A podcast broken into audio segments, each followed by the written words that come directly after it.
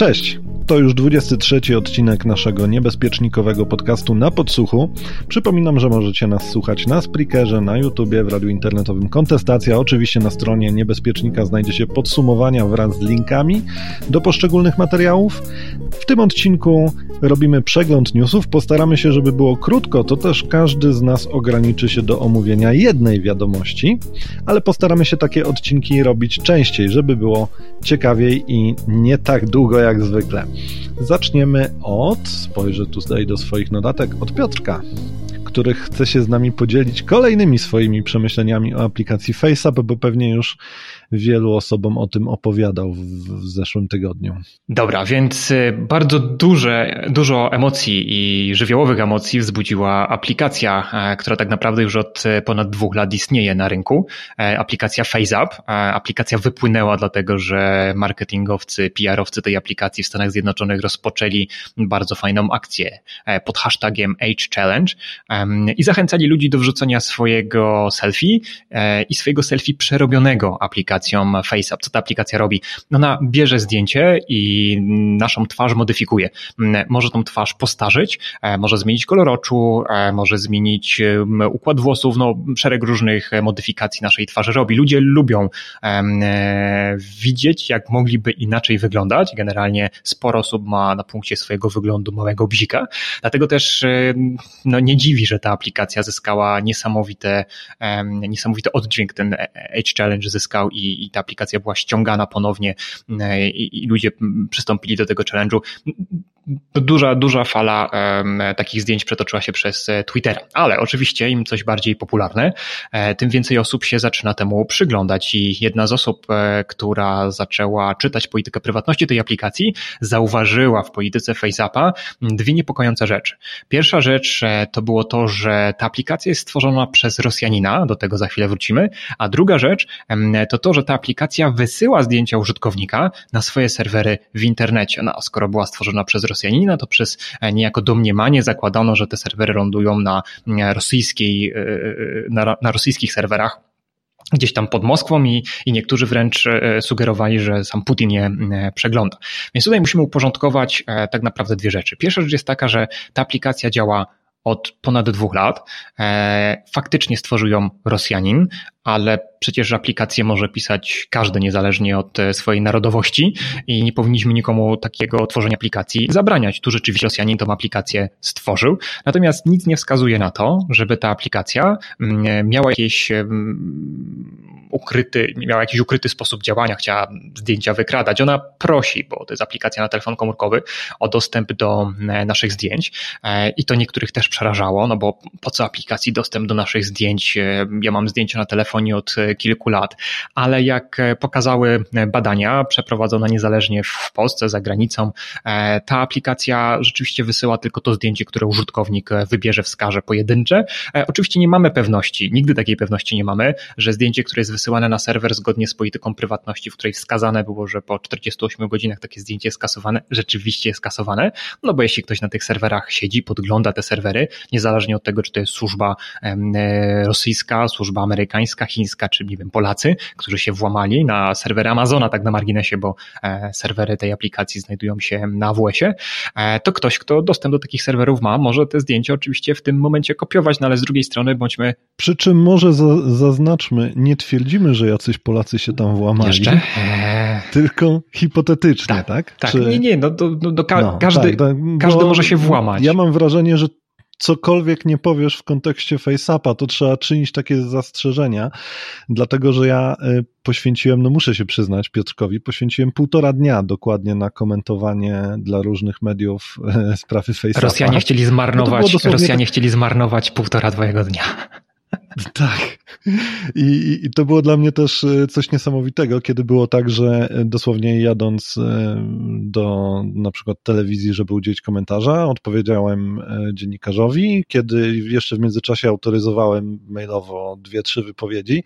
Było tego naprawdę sporo. Też nie do końca potrafiłem zrozumieć aż tak duże zainteresowanie. Ja właśnie myślę, Marcin, że to wynika z tego, że sporo osób ma bzika na punkcie swojego wyglądu i ten wygląd jest dla nich ważny, a na smartfonie, a tam no częściowo też na pewno sezon, bo ogórkowy. Mamy wakacje, więc o czymś trzeba pisać, prawda? No nie, nie, nie. Z, z punktu Też widzenia takich teorii spiskowych ta aplikacja jest świetna. No masz Rosjanina, e, który jest, e, no, nie ma co mm, oszukiwać się, tak? No, e, w dzisiejszych czasach mm, silnie spolaryzowanego społeczeństwa i, i tego, jak media przedstawiają Rosjan co do ogółu, no to rzeczywiście taki Rosjanin to jest uosobienie zła.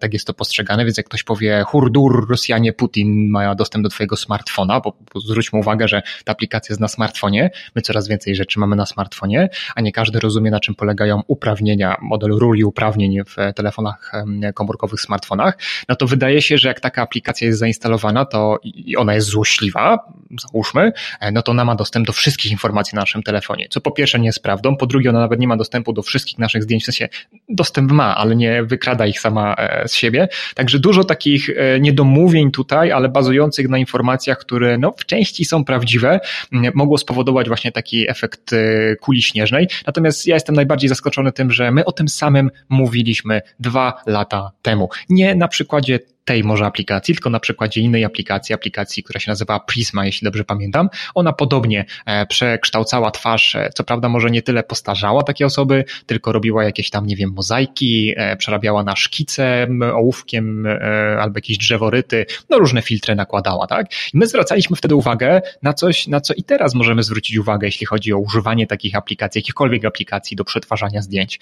Jeśli robicie jakieś zdjęcie um, i zgadzacie się z tym, że wasza twarz będzie przetworzona i nawet zdajecie sobie sprawę z tego, że to będzie robione na serwerach gdzieś w chmurze, bo też podkreślmy, to jest robione w chmurze, bo jest sens robienia tego w chmurze. Moc obliczeniowa, modele matematyczne, e, cały algorytm, który jest jakby wartością biznesową tej firmy, on musi być chroniony. Nie można go zaszyć w aplikacji mobilnej. Znaczy, być może można byłoby, ale nie działałoby to raz tak wydajnie, a dwa, ktoś, kto zrewersowałby tą aplikację, mógłby zobaczyć, jak dokładnie ta aplikacja działa i stworzyć jakąś e, konkurencję. Także jest sens, jak najbardziej potrzeba biznesowa e, i uzasadnienie tego, że te zdjęcia są wysyłane gdzieś do internetu e, w chmurę. Ale to, co jest tutaj istotne, to nawet jeśli ludzie zgadzają się z tym, że ich zdjęcia mm, zostaną wysłane do chmury, no to tutaj powinniśmy e, zauważyć, że jak takie zdjęcia sobie robimy, to popatrzmy na to, co jest w tle, bo nie wszyscy zrobią sobie selfie na tle ściany, niektórzy robią takie selfie w biurze, niektórzy nawet nie robią zdjęcia twarzy, tylko e, zdjęcia mm, okolic, które mają dookoła swojego komputera. No jeśli w tym momencie znajdują się przy służbowym stanowisku, to jest szansa, że gdzieś na takie serwery wycieknie żółta kartka z hasłem albo inne informacje, które komuś mogą się przydać i znowu nie temu Rosjaninowi, który, który tworzy tą aplikację, bo tam milion osób chyba skorzystało w tej aplikacji w tydzień, więc tych zdjęć jest masa, ale raczej komuś, kto być może kiedyś uzyskałby dostęp do takich serwerów, gdzie nie do końca skasowane były dane, chciałby te informacje poprzeglądać. Natomiast dla mnie profil ryzyka i tak jest znikomy z prostego powodu. Większość tych osób, która tak bardzo narzekała na to, że to Rosjanie będą mieli zdjęcia, że ktoś naruszy ich prywatność, bo ta aplikacja jest złośliwa, oni, oni na to narzekali na Facebooku, oni na to narzekali na innych sieciach społecznościowych, e, nie oczywiście autorstwa rosyjskich programistów, e, ale amerykańskich i tutaj jakby mm, no, nie postrzegają e, ludzie tych zagrożeń w kontekście Amerykanów, a przecież więcej skandali chyba jednak mieli Amerykanie, sam Cambridge Analytica czy inne wycieki danych z sieci społecznościowych wskazują na to, że nasze dane nawet na tych amerykańskich, powiedzmy sojuszniczych serwerach mogą być bardziej zagrożone. Wszystkie dane z LinkedIna wyciekły. Ja bym wręcz powiedział, że nie amerykańscy programiści stworzyli Facebooka, ale Facebookowi. A mówię o tym dlatego, że niektórzy politycy zaczynają mówić, że Facebook, Google czy Amazon to w istocie nowe państwa. I brzmi to trochę absurdalnie, jeśli chcemy na to spojrzeć tak z punktu widzenia ludzi, którzy po prostu używają nowych technologii, ale zastanówmy się. Mówimy o firmach, które mają budżety porównywalne z budżetami państw. Mówimy o firmach, które w zasadzie działają według zasad takich, jakie same sobie ustalą, dlatego że jest stać na łamanie prawa. Niedawno Facebook dostał karę w Rosji, tam wyrażoną chyba w setkach tysięcy rubli, było to na swój sposób zabawne. E, I tak naprawdę to też e, zgadzam się z tymi, którzy uważają, że wpływ Facebooka czy Google'a na prawo państw e, jest sterowany również takim czymś, co niektórzy nazywają syndromem Facebooka. Facebook jest fajny, Google jest fajne, Apple jest fajne, więc jak ktoś zaczyna krytykować e, sposoby działania tych firm, to łatwo jest z niego publicznie zrobić zacofanego osła, który po prostu nie rozumie, z jak fajną rzeczą się zetknął. Ja nie mówię oczywiście, że wszystkie wymysły polityków są wartościowe, tylko dlatego, że mm, krytykują te firmy. E, nie jestem też fanem takiego podejścia, żeby to za wszelką cenę tak mocno opodatkować i żeby położyć, czy, czy tym podobne rzeczy. Ale jest tak, że Facebook, Google, Amazon mm, to, to są tak naprawdę w pewnym sensie nowe państwa, które ustalają swoje zasady, a nie, niespecjalnie szanują zasady ustalane przez rządy. Zgoda. Zresztą czyli... to dotyczy generalnie dużych korporacji. Ja bym jeszcze chciał dorzucić jedną rzecz. E, odnośnie samej aplikacji. Bardzo fajna analiza tej aplikacji, o której wspomniał w sumie Piotrek. Jedna z tych analiz jest na stronie cert.pl i myślę, że wszystkie osoby, które są zaniepokojone tym, co ta aplikacja naprawdę robi, jakie ma uprawnienia i jak wygląda to wysyłanie i analizowanie danych, powinny się z tym zapoznać. Link pewnie rzucimy tam pod, e, no, do materiałów, ale z takich najważniejszych rzeczy. Pierwszy mit, jaki często pojawiał się na przykład na Twitterze, bo czytałem to wiele razy, to jest taki mit, że jak uruchamiasz aplikację, to wszystkie twoje zdjęcia są uploadowane do chmury. E, no i skąd taki mit jest? Dlatego, że pojawiał się taki komunikat, trwa przeszukiwanie zdjęć, trwa wyszukiwanie selfie. Okazuje się, tutaj CERT to potwierdził, że jest to wyszukiwanie w pełni offline'owe, czyli w tym momencie żadne dane do chmury nie lecą e, i jeśli nawet mamy te uprawnienia do zdjęć dane, to oni testowali różne tam case'y. Jak będziesz używać tej aplikacji, w co klikasz, co się dzieje, jakie dane są wysyłane do chmury i okazuje się, że tylko te zdjęcia, na które klikniemy i klikniemy faktycznie, żeby użyć tych zdjęć, one do tej chmury są wysyłane. E, jednocześnie oni prześledzili wszystkie połączenia z zewnętrznymi serwerami. I te serwery to są serwery takie mm, pomagające w pracy aplikacji, czyli statystyki, liczenie kliknięć, jakieś tam analiza, takie fonty zaciągane, e, no tego typu rzeczy, czyli nic, co ma wpływ na prywatność naszą bezpośrednio. Myślę, że naprawdę warto poczytać sobie tak krok po kroku, co tam się dzieje w, tej, w środku tej aplikacji i wtedy człowiek trochę będzie spokojniejszy, że to jednak nie jest taki backdoor, który jest zawarty e, w tej aplikacji, tylko jest to normalna aplikacja, która używa zewnętrznej chmury obliczeniowej, tak jak Piotrek powiedział, do przyspieszenia tych operacji. Okej, okay. to podsumowując ten e, temat e, aplikacji, to, że aplikacje tworzą Rosjanie, to nie jest problem, żeby taką aplikację przekreślać. Natomiast e, jeśli ktoś się obawia Rosjan, e, nie chce mieć z nimi nic wspólnego, postrzega ich jako zło, to niech w każdym twórcy każdej aplikacji, którą instaluje na swoim telefonie, widzi takiego Rosjanina jako autora tej aplikacji.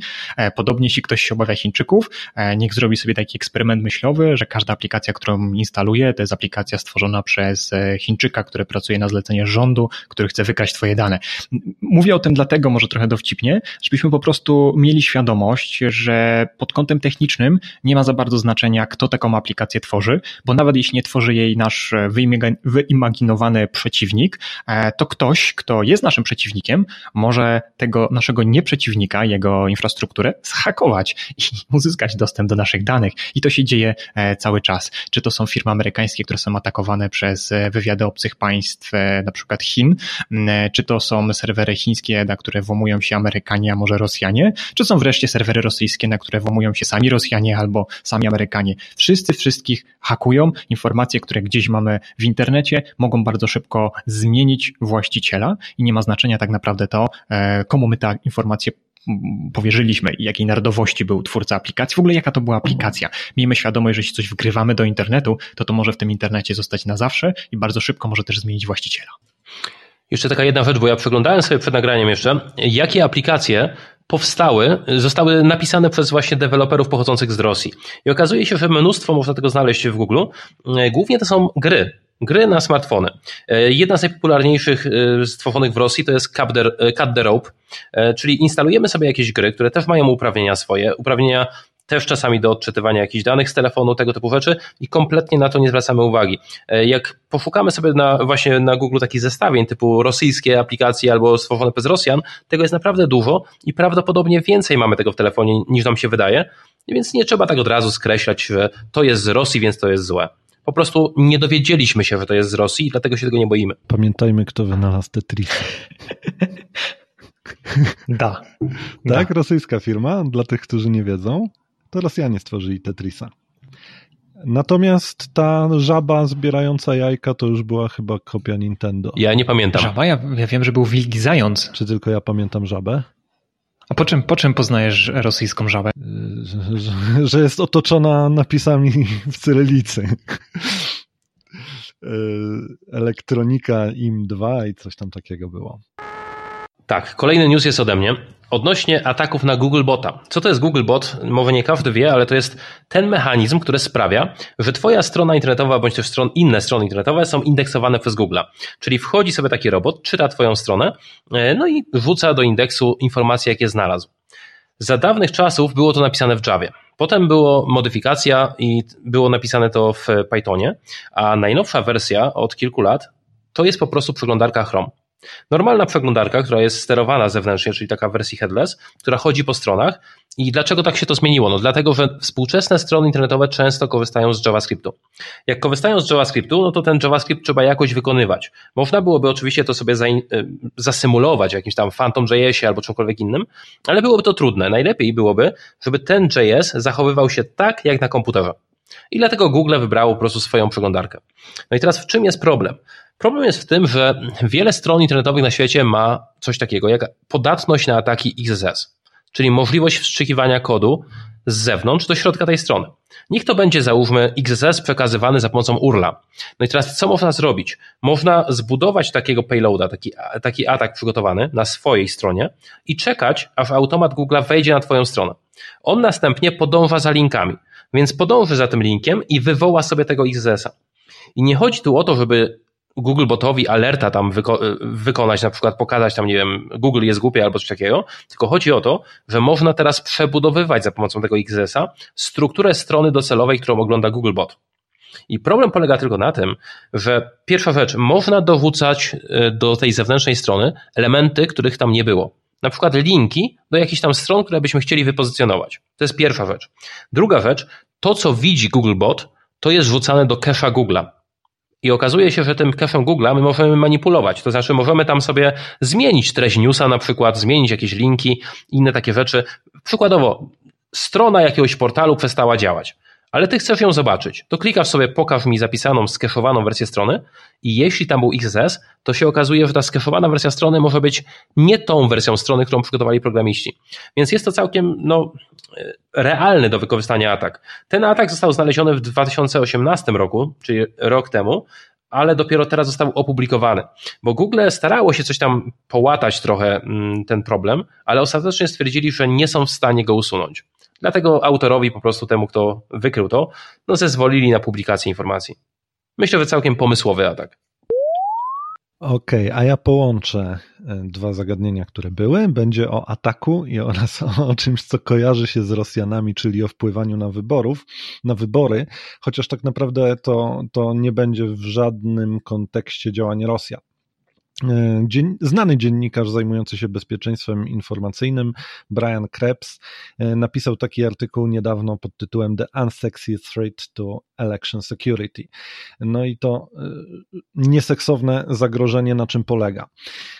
Wielu z nas jest w stanie sobie wyobrazić atak na system wyborczy, to znaczy atak na maszyny do głosowania, atak na system głosowania elektronicznego, jeśli taki w ogóle funkcjonuje w danym miejscu, atak na system liczenia głosów, e, atak na jakieś tam systemy w poszczególnych komisjach wyborczych, które mają wspomagać to liczenie głosów. Natomiast nie po, zwykle nie myślimy o tym, że wybory istnieją też w pewnej przestrzeni informacyjno-publicystycznej, którą też można zaatakować. E, gdybyśmy na przykład włamali się na stronę takiej instytucji jak Komisja Wyborcza, mm, czy też inne instytucje i podali na przykład fałszywe wybory, czy też gdybyśmy włamali się na Twittera e, czy Facebooka takiej instytucji i podali fałszywe informacje o wyborach. Wtedy, nawet jeśli dojdzie do mm, wyprostowania tej sprawy, to sam fakt ataku na taką mało znaczącą stronę, niepowiązaną tak naprawdę z bezpieczeństwem procesu wyborczego, spowoduje serię poważnych y, konsekwencji. Zresztą na pewno wielu z nas pamięta, jak w Polsce, w Polsce mieliśmy mm, usterkę techniczną systemu do liczenia głosów. Nie pamiętam, przy których to było wyborach przy którychś samorządowej. Tak, to były wybory wtedy, samorządowe. Wtedy co 12 panów siedziało przez tak. kilka miesięcy i patrzyło? Tak, tak, tak, tak, tak.